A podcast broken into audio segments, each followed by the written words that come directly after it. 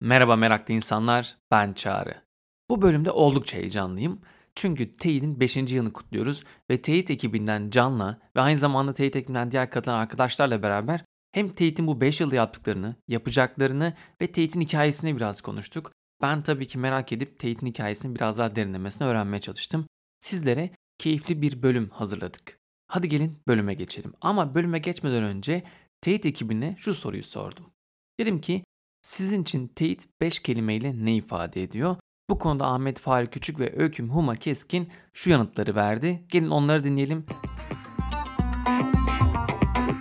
Ee, selam, Ahmet Fahri Küçük. Ee, Teyit'te yaratıcı içerikler sorumlusuyum.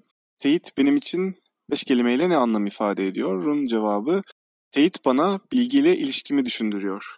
Merhaba, ben Öyküm Hüma Keskin. Teyit'te içerik yazarlığı yapıyorum, yani teyitçiyim. Teyit benim için merak, şüphe, bilgi casusluğu, sükunet ve hakikati ifade ediyor. Şimdi Teyit'in hikayesini Can ile konuşacağız. Ama ona geçmeden önce şöyle bir şey yapalım istiyorum. Gelin gözlerinizi kapatın. Teyit 5 yıldır hayatımızda. Hayatımızda doğrulama kuruluşlarının başlamasıyla beraber çok büyük bir önem atfetmeye başladı. Çünkü yanlış bilgi her yerde. İnanılmaz derecede yayılıyor ve o kadar hızlı yayılıyor ki bazen doğrunun üzerine kapatıp doğruya ulaşmamızı da engelleyebiliyor. Düşünün 5 yıl önce kurulan teyit hayatımızda olmasaydı şu anda nasıl bir dünyada yaşardık? Gelin buna böyle bir dakika verin, bölümü durdurun, ondan sonra gelin devam edelim. Çünkü gerçekten de bir şeylerin bazen varlığını ya da bazı kahramanların yaptıkları şeylerin önemini fark etmek için onların yokluğunu düşünmek bana çok önemli geliyor. Belki sizin için öyle olabilir. Hadi gelin bunu düşünün. Eğer kapattıysanız ve düşündüyseniz şöyle bir bilgi de vermek istiyorum. Can Semercioğlu Tate'in 5 yılını anlatmak için Juno'ya verdiği röportajda şöyle bir detay veriyor. Diyor ki sadece bu yıl incelediğimiz 600 tane şüpheli bilginin 560 tanesi yanlış çıktı.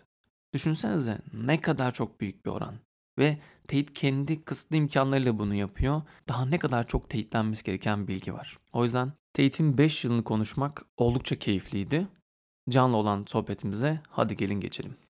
Hoş geldin Can. Nasılsın? Hoş bulduk Çağrı. Gayet iyiyim. Sen nasılsın? Ya ben de çok iyiyim. Tabii hani konuya başlarken böyle senin 5. yılı kutlu olsun. Nice mutlu, güzel yaşların mı, diyelim. Yıllara Ya, diyelim. Teşekkür yıllara. ederiz. Ya seni daha önce merak listesine konuk aldığımda henüz teyitte değildin. O yüzden ilk sorum şu olsun. Teyit ile yolun nasıl kesişti? Ya benim kişisel teyit yolculuğum zaten ben de gazeteci kökenliyim. Daha önce de böyle işte basılı veya internet gazetelerinde de çalıştım. Orada zaten ben çalıştığım dönemde teyiti görmeye başlamıştım. Yani bir fact checking, bir teyitçilik kuruluşunun va- varlığından o şekilde haberdar olmuştum. Daha sonrasında ben işte medya sektöründen koptum. Yani malum Türkiye'deki durumlar biraz farklı. Sonrasında işte daha çok özel sektörde ve STK'larda çalıştıktan sonra yolum teyitle kesişti. Böyle zaten kurucusu Atakan'la birlikte Mehmet Atakan Poça'yla böyle bir tanışıklığımız da vardı.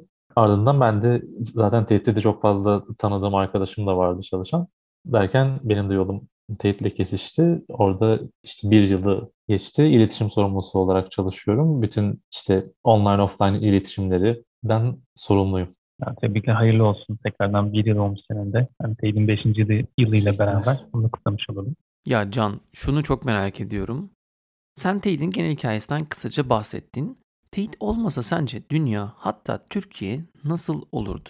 Teyit olmasaydı biraz daha kötü bir yer olurdu herhalde dünya. Çünkü Biraz mı? biraz olurdu muhtemelen. Ya çünkü teyit 5 yıllık bir doğrulama organizasyonu ama daha böyle global ölçekte bakıldığı zaman dünyada da çok fazla teyit organizasyonu var. Ama yüzlerce teyit organizasyonu bulunmasına karşın dünyada yanlış bilgi sorunu hala çözebilmiş değil. Çünkü bu sadece tek başına teyit organizasyonlarının çözebileceği bir sorun değil. Dolayısıyla şu anda teyit tamamen ortadan kaybolsaydı ve hiç bir şekilde var olmamış olsaydı zaten yanlış bir bilgi sorunu var olmaya devam edecekti. Biz bir kısmına dokunabiliyoruz. Bir şekilde bir etki yaratmaya çalışıyoruz. Bu, bu etkiden mahrum kalmış olacak. Ama çok mütevazi bir taraftan söylüyorsun. Hani her hikayede özellikle Joseph Campbell'ın kahramanın sonsuz yolculuğunda söylediği o maceraya çağrıyı kabul etme hali vardır ya. Tate 5 yıl önce bu macerayı kabul etmiş ve yola çıkmış. Hikayemizin kahramanı Tate. Çok zor bir görevi üstleniyor. Her ne kadar Can tesis bir dünyayı ifade ederken mütevazi davransa da Juno'ya verdikleri röportajda daha önce de girişte de söylediğim gibi inanılmaz büyük bir bilgi, yanlış bilgi var, şüpheli bilgiler var. Ve bunları teyitlemek oldukça zor. Bunu yapabilmek için de bu kadar yanlış bilgiyi doğrulamak için büyük bir çaba, büyük bir emek ve büyük bir beceri gerekiyor. Bu da beni kahramanımızın hani Tate'in süper güçlerini merak etmeye götürdü. Can sence Tate'in süper güçleri neler? Ya öncelikle ben Tate'i ve Tate'çileri süper güce sahip kahramanlar olarak tanımlamazdım muhtemelen. Ya çünkü dışarıdan bakınca hep bir şey izlenimi oluyor böyle. Biz işte son teknoloji bilgisayarların başına oturuyoruz böyle. Hiç kimsenin kullanmayı bilmediği tool'ları indiriyoruz. Hiç kimsenin adının sanını bilmediği minik yazılımlarla birlikte hmm, bu görsel doğru muymuş acaba diye onun peşine düşüyormuşuz gibi anlaşılıyor. Bunu yaptığımız zamanlar gerçekten var. Atıyorum yani okyanustaki bir gemi trafiğini takip etmek için kullandığımız daha karmaşık uygulamalar da var. Ama genel olarak kullandığımız şey aslında herkesin günlük internet pratiğinde yaptığı şeyleri yapıyoruz. Aslında herkes bunu yapmadığı için biz yapmak zorunda kalıyoruz. Çünkü biz de Google'da search, Google'da arama yaparken tırnak işaretlerini kullanalım. İşte and or komutlarını kullanalım. Twitter'da gelişmiş aramayı böyle kullanabiliriz. İşte Google Lens kullanalım, Google tersine görsel arama kullanalım. Bunlar zaten şey yani yabancıların deyimiyle roket bilimi değil. Sadece sağ tıklayıp bir şey yapmak ya da bir iki kelime yazmak işi çözüyor. Ya da doğru kaynaktan bilgi arayabilmek önemli. Zaten açık kaynaklardan erişilebilir database'ler var, veri tabanları var. Buradan bilgi çekip doğruluk kontrolü yapmak aslında herkesin çok çok basit cep telefonundan çok çok rahat yapabileceği şeyler. Ama bu beceriler aslında insanlarda bir mindset olarak yerleşmediği için teyit ve teyit organizasyonları varlığını sürdürüyor. Ama bu sadece bireylerde de değil, medya kuruluşlarında da. Çünkü teyitçilik ve bilgilerin doğruluğunu tesis etmek aynı zamanda gazetecilerin de görevi, medya kuruluşlarının da görevi. sosyal medya devlerinin de aynı şekilde benzer bir sorumluluğu var. Bir şekilde işte teyitinde parçası olduğu üçüncü parça doğrulama operasyonları gerçekleştiriyorlar. Ama yine de orada kat edilmesi gereken çok yol var. Ama yine birey düzleminde bakıldığında gerçekten yani teyitçilik herkesin yapabileceği kadar çok kolay bir şey. Ya Can hani süper güç değil herkes yapabilir derken yine oldukça mütevazi bir yerden konuşuyorsun.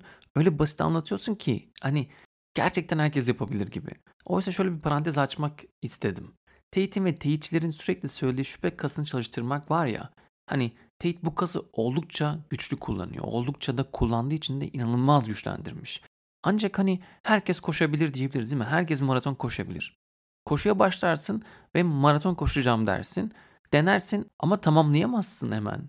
Halin nasıl olacağını düşün. Maraton için ciddi bir hazırlık gerekiyor ve tüm bedenine, zihnini de geliştirmek gerekiyor. Sürekli idman yapmak gerekiyor. Bu durumda bana öyle geliyor. Tate'in yaptığına bu nedenle süper kahramanlık diyorum. Çünkü herkesin yapabileceği bir şeyi kimsenin cesaret edemediği bir şekilde ve öyle mütevazi bir tutumla ve basitlikle yapıyor ki o kadar kolay ki herkes yapabilir gibi gözüküyor. O kadar sıkı çalışmak ve o kadar dikkat etmek gerekiyor ki hani tek bir hatada, tek bir böyle dikkatsiz olduğun anda o yanlış bilgiler seni böyle hemen içine çekebilecek gibi bir durum var. O yüzden sürekli böyle gözün açık bir şekilde şüphe etmen, yanlış bilgileri doğrulamak için doğru noktalara hareket etmen gerekiyor ve bu bana gerçekten bir kahramanlık gibi geliyor. Özellikle de hani Don Quixote'un yel değirmenlerine karşı verdiği savaş gibi geliyor bu bana. Tabii bir de Tate sürekli çalışıyor ve sürekli herkesin yapabilmesi için tüm araçları, yöntemleri, rehberler halinde sunuyorsunuz, eğitimler veriyorsunuz ve bunlar herkese açık, herkesin yapabileceği şeyler. Tate'in hikayesine baktığımda benim için en önemli noktalardan bir tanesi o kadar basit ve o kadar kolay gösteriyorsunuz ki herkes bunu yapabilir gibi geliyor.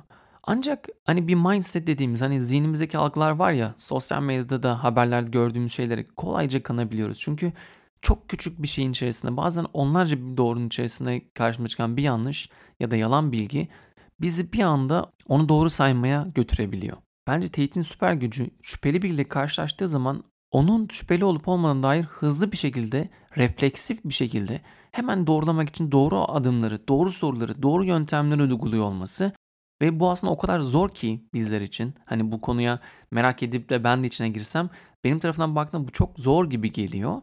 Ve bunu refleksine düşürmek müthiş bir beceri, müthiş bir kas aslında sizin dediğiniz şüphe kası. Çok etkileyici geliyor. Yani biz de bu beceriye zaten eleştirel dijital okuryazarlık adını veriyoruz. Yani şey böyle hem medya okuryazarlığını hem de eleştirel düşünmeyi birleştiren gayet iyi bir kavramsallaştırma bence. Bunu da aslında yani bireylerin de geliştirmesi gerekiyor ama bir yandan koşullar da biraz insanları, kuruluşları vesaire belirler ya. Ya burada yaşadığımızda benzer bir sorun. Yani dışarıdan bakınca biraz şey gibi anlaşılabiliyor. Yanlış bilgi, e, tamam yayılırsa yayılsın ne olacak ki diye bakılabiliyor. Eleştirel dizişler okur yazarlık işte bunlar çok fazla boş vakti olan insanların öğrenmesi gereken, geliştirmesi gereken kaslarmış gibi gözüküyor. Ama bakınca özellikle pandemiyle birlikte buradaki yanlış bilgi ne kadar hayati olduğunu da görmeye başladık. İşte aşı karşıtlığının artması, bu alanda kasıtlı yanlış bilgilerin yayılmaya başlaması sadece internette aşı ile ilgili yanlış bilgiyle karşılaştığı için insanların hayatını kaybetme riskinin ya da hastalanma riskinin olması yanlış bilgi mevzunun son derece ciddi olduğunu gösteriyor. Pandemiden önce de atıyorum bu seçim dönemlerinde kutuplaşmayı besleyen bir yer oluyor. İnsanlar birbirini girebiliyor ya, ya da işte 2015 gibi yıllarda işte bombalı saldırıların olduğu dönemde yanlış hedef göstermeler oluyor. Yani saldırgan yerine çok daha saldırıyla ilgili olmayan insanlar hedef gö- gösterildi falan. bunun gibi şeyler var. O yüzden eleştirel dijital okuryazarlık hakikaten şey herkesin üzerine eğilmesi gereken bir alan oluyor. Biz de teyitte bunu nasıl yapabiliriz diye üzerine çalışıp duruyoruz. Ya harika. Şunu da çok merak ediyorum. Şimdi 5 yıl oldu. Aslında yaptığınız pek çok çalışma var. Bunları da şeffaflıkla her sene paylaşıyorsunuz. Ne kadar doğrulama yaptınız, ne kadar erişebildiniz, ne kadar dokunabildiniz bunları şeffaflıkla ve sosyal etkinizle paylaşıyorsunuz. İnsan gücünüz de tabii kısıtlı. Bu 5 yıl düşündüğün zaman sizin için engeller nelerdi? Yani Teyit 5 yılda hangi engelleriyle uğraştı, hangi engelleriyle karşılaştı? Buradaki en büyük engeller ya zaten birinci olarak Türkiye'deki ve dünyadaki de işte medya kuruluşlarının konumlanması, buradaki koşullar kendisini net biçimde gösteriyordu. Zaten yanlış bilginin bilgi ekosisteminde yanlış bilginin rolü, bilgi düzensizliğinin kendisi en büyük zorluklardan biri. Çünkü şöyle bir durum yok. Yani ben yanlış bilgiyi çürüttüm, doğrusunu verdim dediğiniz zaman çözülmüyor mevzu. O, o doğru bilgiyi yanlışı inanmış insana da gösterebilmek, onu da ikna edebilmek gerekiyor. Zaten bu yüzden de böyle biraz e, e, eğitim tarafında da faaliyetler yürütmeye gayret ediyoruz. Özellikle işte öğretmen ağı ile birlikte öğretmenler için eleştirel dijital okuryazarlık projesi yaptık. Bu şekilde öğretmenler hak, hakikaten bu eleştirel dijital okuryazarlık becerilerini, o şüphe kasını nasıl kendilerinde geliştirebileceklerini fark ediyorlar ve bunun için kendileri ürünler şey yaratmaya başlıyor ve sınıflarında nasıl uygulayabileceklerine odaklanıyorlar. Dolayısıyla biz buradaki zorluğu hep daima çözüm perspektifiyle baktığımız için oradaki zorluğu nasıl çözerize odaklanıyoruz. Ama bunun dışında yani zorluk say bitmez muhtemelen. İşte bu, bu işin hala insan gücüyle yapılmak zorunda olması bir problem mesela. Çünkü işte doğal dil işleme teknikleri yapay zekada Türkçe'de hala şey böyle süper çalışmıyor. Hala yapay zeka ile bunu tespit etmek teorik olarak mümkün. İngilizce İngilizce konuşulan dünyada da örnekleri var ama Türkçe'de hala yapmak uzak bir gelecek gibi gözüküyor. Çok yakın tarihte olamayacakmış gibi gözüküyor. Bir, bir diğeri de sosyal medyadaki toksik medya ortamı diyebilirim herhalde. Çünkü Teyit'in yaptığı her, her işte böyle işte A partisinin hoşuna gitmeyen bir şeyi yaptığımız zaman onlar tepki gösteriyor. B, B partisinin yaptığı zaman o tepki gösteriyor. Bakınca herkes bizi bir taraf olmakla suçluyor ama bizim zaten bulunduğumuz yer taraf olmamak üzerine kuruldu. Tarafgir olmamak üzerine kuruldu. Çok zor bir dengeden bahsediyorsun. Bir sonraki sorumu sormadan önce Teyit ekibinden Sayyara Mamadova'ya şu soruyu sormuştum.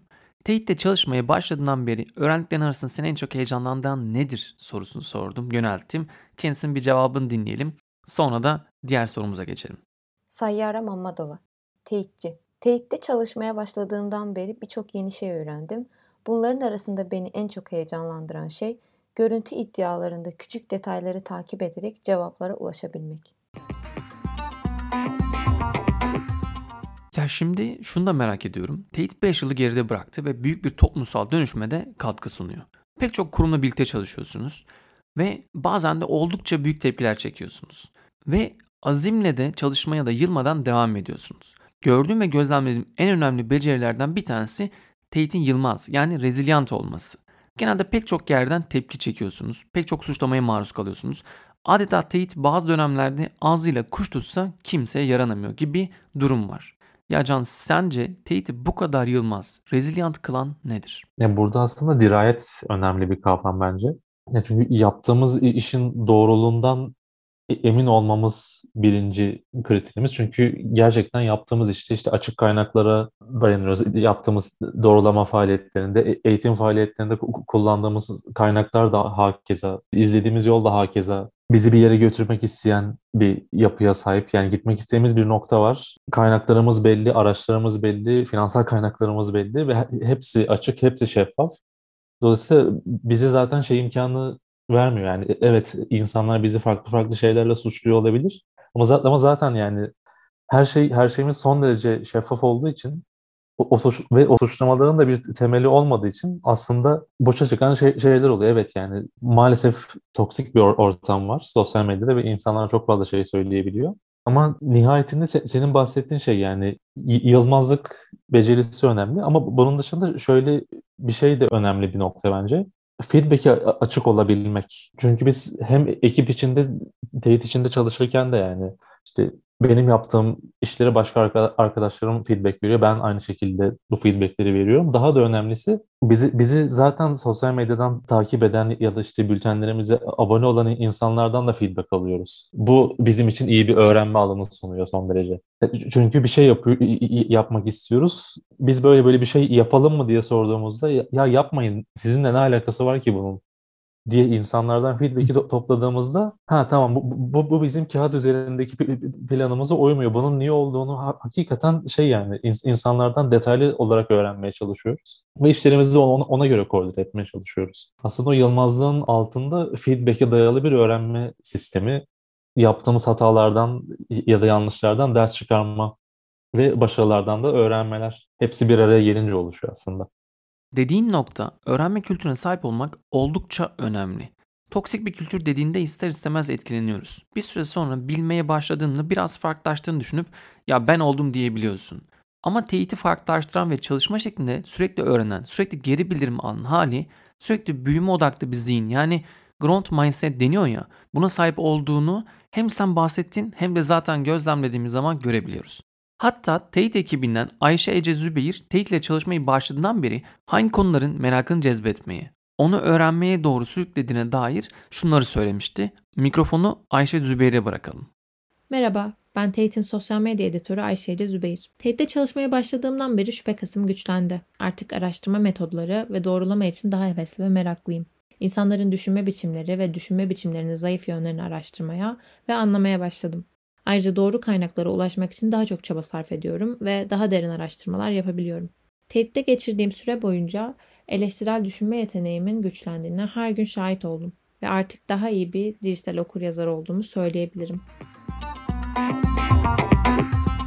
Ayşe Ece'nin de söylediklerinden sonra şunu çok net söyleyebiliyoruz. Sürekli öğrenen, sürekli gelişen bir yer var ve oldukça da mütevazi. Teyit olmasaydı dünya sadece biraz farklı olurdu desen de Can aslında pek de öyle gözükmüyor. O yüzden şeyi de merak ediyorum. Teyit'in Türkiye'de 5 yılda değiştirdiği, etkilediği neler var? Yani Teyit'in 5 yılda değiştirdiği bayağı bir şey var aslında bakınca. Ya her şeyden önce teyitçilerin ve teyit kuruluşlarının değeri her şeyden önce kriz anlarında anlaşılıyor. Mesela işte en iyi örnek, en böyle benim de kendi içinde olduğum için vermek istediğim örnek orman yangınları. Ege ve Akdeniz bölgesindeki o orman yangınları sürecinde inanılmaz biçimde yanlış bilgi yayıldı ve yayılan yanlış bilgilerin bazıları o kadar rasyonel gözüküyordu ki insanlar bunu çok net biçimde kabul gördü. onlardan biri de şuydu. Kozalakların patlayıp böyle 1-2 kilometre uz- uzağa gitti, böyle infilak edip gitti yönündeydi. Bu böyle bilim insanlarının da hayır öyle bir şey yok dediği bir şey olmasına rağmen her tarafta yayıldı. Ardından bizim bununla ilgili bir analiz yayınlamamızın ardından şeye kadar gitti. İşte orman genel müdürlüğü de hayır bunlar patlamaz bu, bilgi doğru değil gibi bir yere gitti. İşte bu, bu bizim etki dediğimiz şey, bizim sosyal etki dediğimiz şey yaptığımız bir bilginin doğru ya da yanlış olduğunu açık kaynaklarla teyitlememizin ardından bir kamu kuruluşunun da hayır bu doğru değil diyebiliyor olması bir sosyal etki ya da atıyorum işte bir medya kuruluşunun fact checker te- teyitçi ilanı açması bir sosyal etki. Çünkü yani fact checking denince Türkiye'de artık Wikipedia'da yer alan kavramın adı da teyitçilik anılıyor. Aynı şekilde bizim Factory diye bir topluluk ve kuruluş programımız da var. Orada da medya kuruluşlarının yani bilgi ekosistemindeki sorunlara çözüm getirmeye çalışan kuruluşların sayısının arttığını görmek, onların böyle sosyal etki odağıyla işler yarattığını görmek bu da yine teyitin sosyal etkilerinden biri oluyor. Ya da çok çok daha basit iki örnek vereyim. İnsanların internette karşıladıkları her bilgiye güvenmemesi. Ya bu, bu, bu işte bir bir şey var diyerek o şüphe kasıyla yaklaşması. Bir teyite de bakayım. Yani bu gerçekten Evet. bizde- bende de refleks oldu artık yani bir şey Hı zaman. hı. Ya da aynı şekilde medya kuruluşlarının yanlış bilgi içeren bir haber yaptığında da o onu düzeltip ya ben böyle yaptım bunun doğrusu budur demesi ya da daha da iyisi hak- hakikaten teyitçilik pratiklerini kendi gündelik iş pratiklerine yedirmeleri. Bu- Bunlar sosyal etki aslında. Teyitin değiştirdiği şeyler böyle. Ya bu çok fazla soru oluyor işte te- teyitin başarısını nasıl tanımlarsın Hı hı. diye. O, o başarıyı böyle işte sayılarla tanımlamak vesaire çok fazla olası olmuyor. İşte ya şu ana kadar bilmem kaç bin tane yanlış bilgiyi tespit ettik dediğimizde o, o bizim için tatmin edici. Çünkü bizim beklediğimiz şey daha uzun vadeli bir şey. Çünkü insanların daha eleştirel dijital okuryazar hale gelmesi esasında bizim beklentimiz ve te- teyitin etkisinin en maksimuma çıktığı noktada bizim teyiti kapatıyoruz artık. ihtiyaç kalmadı çünkü herkes artık teyitçi oldu dediğimiz nokta olacak muhtemelen. Yani tam da benim şu anki soruma böyle cevabını da vermiş oldu. Diyecektim ki teyit sence ne zaman misyonu tamamlayacak diye bir sorum vardı. Hazırda bekletiyordum ben. Herkes teyitçi oldu. Çok uzun bir yolunuz var. Yani düşününce herkesin teyitçi olduğu zaman acaba ne zaman gelecek? Bizim de hani size ihtiyacımız oldukça uzun bir süre daha var olacak gibi geliyor. Benim meraklarım bitmiyor tabii ki. Bir de şunu merak ediyorum Tate'in hikayesiyle ilgili. Tate'in yaptıklarını anlattığın şeyler gerçekten müthiş. Artık şunu görmek çok güzel. Haber siteleri girdikleri haberlerde hata ya da şüpheli bilgi varsa sonradan silmek, kaldırmak yerine kendini doğrulatmaya çalıştıklarını ya da o bilginin şüpheli bilgi olduğuna dair bir etiket koyuyorlar ve kendi hatalarını kabul ediyorlar ve bunu gösteriyorlar. Bunları görmek gerçekten inanılmaz güzel. Peki şunu da çok merak ediyorum. Tate'in yarattığı etkiyi büyütmek için neler yapmalı? Dinleyiciler ve bizler neler yapabiliriz? Etkiyi büyütmenin yolu hem internet kullanıcılarının hem medya kuruluşlarının hem de öğretmenlerin, öğrencilerin, gençlerin bu alanda kendilerini geliştirmeye istekli olmaları ve bu teyitçi mindsetini benimsemeleri aslında yapılması gereken çok basit bir şey aslında. Bununla ilgili bizim Teyitpedia adında da derlediğimiz kaynaklar da var. Yani hem rehber olarak hem de biraz daha akademik çalışmalar da var. Her şeyden önce yanlış neyin yanlış olabileceğine dair o şüphe kasına sahip olmak bu önemli. Bir ikincisi doğru bilgi paylaşan kaynakları kullanmak bu önemli. Üçüncüsü de bunların nasıl yapılabileceği ne dair işte biraz önce de konuştuğumuz o tırnak içinde teknik bilgiye sahip olmak aslında ve, ve bunu hakikaten bir kas antrenmanı gibi bir şüphe kası antrenmanı gibi kullanmak. Çünkü nasıl spor salonuna gidip sürekli bir spor yaptığımızda belirli kaslarımız gelişiyor ve bir noktada artık o bizim için normal bir hale gelmeye başlıyor. Şu anda şu anda hiç kimse bunu yapmadığı için yani bunu sadece bireysel anlamda da söylemiyorum. Hiç kimse yapmadığı için çok farklı geliyor herkese. Ama herkes yaptığı zaman çok normal ve sıradan çok olması gereken biçimde kabul edilecek aslında. Ben bu soruya benzer bir soruyu da Tate ekibine sordum. Hatta soru şuydu. Merak ediyorum. Tate'in yaptıklarını baktığında hangi soruyu herkes öğrense rahatlarım diyorsunuz diye sordum. Tate ekibinden Ayşe Ece Zübeyir ve Özer Aydoğan şunları söyledi. Merhaba, ben Tate'in sosyal medya editörü Ayşe Ece Zübeyir. Herkes öğrense rahatlarım dediğim bir şey var. Açık kaynaklı doğrulamanın herkes tarafından yapılabileceği. Tate'de ulaştığımız delilleri ve doğrulama yollarını herkese açık biçimde paylaşıyor. Çeşitli doğrulama araçlarından bahsediyoruz. Yani farklı doğrulama adımları izleseniz de incelemelerimize aynı sonuca ulaşabiliyorsunuz. Yani herkes Tate'ci olabilir. Siz de. Merhaba, ben Özer Özdoğan. Tate'in ürün sorumlusuyum. Ee, siber dolandırıcılık konusunda yeterli bilgi sahip olmayan insanların Oltaya Takılma yazı dizimizi okuyarak bilinçlenmesi ve farkındalık kazanması beni çok mutlu ederdi. Şimdi bunları dinlemek ve duymak, Tate'in hikayesini biraz daha yakından tanıdığın zaman beni yine ilk başta söylediğim şeye doğru götürüyor. Tate benim gözümde bir süper kahraman. Bunu pek çok insanın cesaret edemediği, belki de yapamadığı ya da yapılacağını bilmediği bir durumu öyle basit bir şekilde, kolay bir şekilde yapıyor ve gösteriyor ki herkes yapabilir gibi bir algı oluşuyor. Ve bunu sürdürülebilir bir şekilde ekosistem yaratarak, öğreterek, insanlarla beraber katılımcı bir şekilde yapıyor, çözümler sunuyor ve gerçekten de ekosistemi de değiştiriyor. Ve Tate'in etkisine, sosyal etkisine bakınca Tate her ne kadar Can ve Tate kendisini öyle görmese de bence bir süper kahraman diyebiliriz. Ne dersiniz? Şunu da sormak istiyorum Can. Tate 5. yılında ve Tate'i böyle bir hikaye olarak düşünürsek bir roman düşünebiliriz, bir film düşünebiliriz. Sence Tate hikayesinin şu anda hangi bölgesinde, neresinde? Böyle hikayenin katarsis noktasına daha gelmemişiz gibi bir yerde olurduk. Daha dönüm noktaları yok. Böyle hani yeni yeni hikaye başlıyor. Hikayeye daha başlamış ve serpilmiş ve o böyle hepimizin tüylerini diken diken eden noktaya daha gelmemişiz gibi hissediyorum ben. O çok heyecanlı bir noktadayız. O zaman büyük bir merakla ve heyecanla takip etmeye devam ediyoruz Tate'i. Peki Can, bir teyitçi en çok neyi merak eder? Güzel soru. Teyitçiler neyi merak eder? Teyitçiler herhalde e, en çok bir şeyin doğru olup olmadığını merak eden insanlar oluyor. Yani aslında şüphe eden insanlar oluyor. Ya te- teyit'te aslında bizim ciddi bir beslenme kanalımız da var. Sürekli böyle işte bir, biz de Slack kullanıyoruz ve Slack'teki bir kanalımızı tamamen işte böyle birbirimizle okuyup ettiğimiz özellikle işte bilgi ekosistemi, medya sektörü ve yanlış bilgi meselesiyle ilgili kaynakları birbirimizle paylaşıyoruz. Aslında orası bizim için böyle kocaman bir öğrenme alanı olmaya başladı. Orada o, o kadar çok fazla yazı, yayın, podcast, video birikti ki biz de nihayetinde Wiser'la bir işbirliği yaparak artık böyle herkese de açtık. Bu şekilde herkesin de faydalanmasını istedik. Çünkü yani bu da iyi bir yol diye düşündük. Bizim mutfağımızda olup bitenleri de insanların öğrenmesi. Tate'i gözümde canlandırdığımda şüphe kasın inanılmaz çalışan insanlar gözümde canlanıyor. Sizlerle tanıştıkça bundan da emin oluyorum. Şimdi çevremde bölümle ilgili sorular sorduğumda hani ben Tate'le böyle bir şey yapacağım dediğimde çevremden şöyle bir şey geldi. Dediler ki sürekli bir şeylerde şüphe etmek ne kadar gerekli ve önemli. Her şeyden şüphe edersek gerçeklikten bağlantımız kopmaz mı?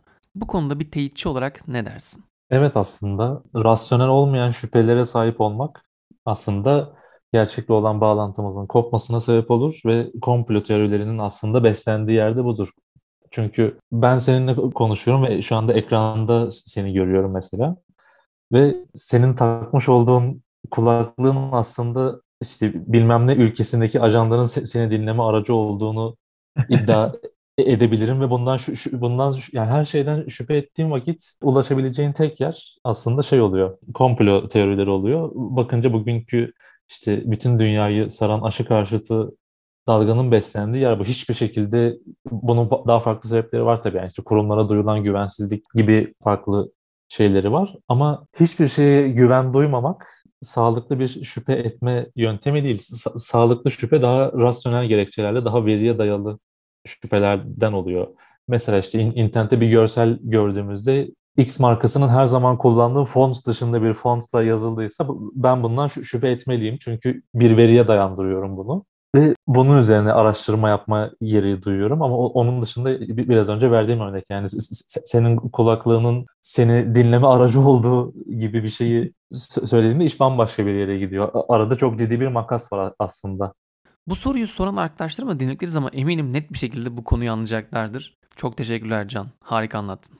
Benim için çok keyifli bir bölüm oldu. Dinleyenler için öyle olduğunu düşünüyorum. Tate'i ve Tate'in hikayesini biraz yakından tanımaya çalıştık. Tate ekibiyle ve seninle Can böyle bir bölüm oluşturmak çok iyi geldi. İyi ki konuk oldun. İyi ki Tate'deki arkadaşlar katıldılar sesleriyle burada var oldular. Onları tekrar hatırlatmak isterim. Ahmet Fahri Küçük, Öyküm Huma Keskin, Ayşe Ece Zübeyir, Özer Aydoğan ve Sayyara Mahmutova sesleriyle merak ettiğim sorulara yanıtlar vererek bu bölüme eşlik ettiler. Onlara da çok çok teşekkür ederim. Tabii ki siz dinleyenlerin yorumlarını çok ama çok ama çok merak ediyorum. Bu bölüm size nasıl geldi? Neler düşündünüz? Bunları hem Tate ekibine hem bana Instagram'dan, Twitter'dan yazabilirsiniz. Üzerine konuşabiliriz. Ben çok keyif alırım. O yüzden yorumlarınızı, düşüncelerinizi merakla bekliyorum. Bir sonraki bölümde görüşmek üzere. Merakla kalın. Merak ediyorum. Sen de merak ediyor musun? Merak ediyorsun? meraklı biri misin? Merakını nasıl gidereceksin?